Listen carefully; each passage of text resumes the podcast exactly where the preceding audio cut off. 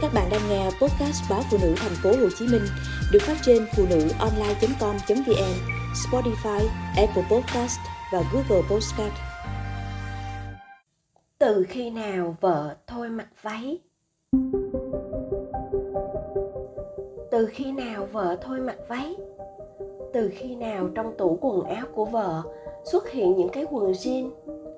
Thật lâu anh mới nhớ ra có lần vợ và con trai bị ngã xe. Cuối tuần, lại có thưởng dự án. Anh rủ vợ con ra ngoài ăn gì đó. Anh biết vợ tiết kiệm, nhưng lâu lâu cũng nên ra ngoài đổi gió chút. Vợ chần chừ, nhưng thấy hai đứa trẻ nhảy nhót, hò reo, nên đồng ý. Anh thay xong bộ quần áo đi ra, đã thấy vợ đâu đó đàng hoàng đang mặc áo khoác cho con gái nhỏ. Nhìn vợ trong cái áo thun có cổ và quần jean ống rộng, ba lô nhỏ đeo sau lưng, tóc buộc cao gọn gàng. Anh chợt thấy như thiếu thiếu điều gì. Đến tận đêm, anh mới có thời gian nghĩ lại và nhận ra cái thiếu ấy. Ngày đầu anh gặp vợ, nàng mặc váy hoa với mái tóc đen dài rất ưa nhìn giữa đám con gái quần jean, áo thun sinh động nàng như bông hoa dịu dàng. Chẳng thế mà ngày đó, nàng luôn được đám con trai đòi làm quen. Đi làm, vợ bắt đầu thích nước hoa và những mùi thơm. Khi nấu nước gội đầu, vợ cũng thả vào ít hoa bưởi, mấy cành hương nhung vài tép xả hay đơn giản là nửa trái chanh trong ly nước của vợ hay thấy bông hoa cúc bồng bềnh, nước hoa và những mùi thơm, vợ bỏ từ ngày có con. Vợ nói, mùi sữa trên má trẻ con là thứ mùi thơm nhất, da diết nhất, lâu bền nhất và gây nghiện nhất. Con nhỏ, vợ không đi làm nên cũng thôi son phấn mỹ phẩm. Thay vì mua hũ kem dưỡng da, vợ nói, có thể mua được hộp sữa cho con một thỏi son có thể mua được bịch tả. Từ khi nào vợ thôi mặc váy? Từ khi nào trong tủ quần áo của vợ xuất hiện những cái quần jean? Là khi sinh con trai xong, vợ bị phát tướng? Hay khi con trai bắt đầu đến lớp mầm non? Thật lâu anh mới nhớ ra.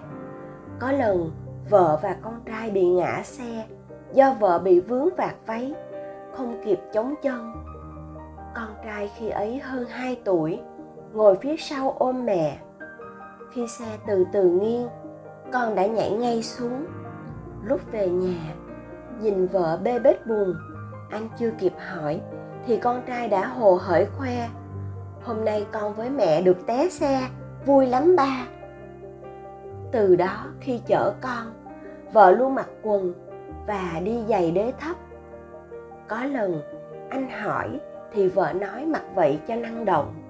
Đi ngoài đường có gì dễ xử lý? Những cái váy cứ thế dần biến mất khỏi cuộc sống của vợ. Đồ mặc trong nhà cũng không còn là váy. Tủ quần áo của vợ thay hoàn toàn bằng những cái quần jean, lưng thun và áo thun đủ màu.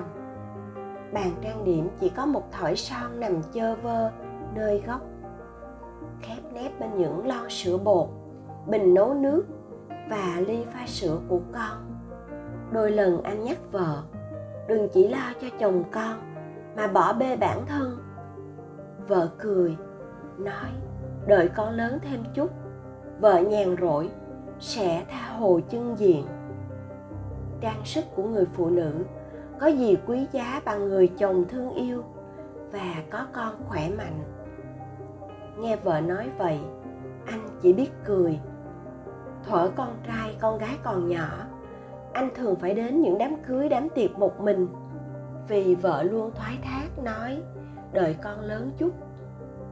Câu cửa miệng của vợ là đợi con lớn.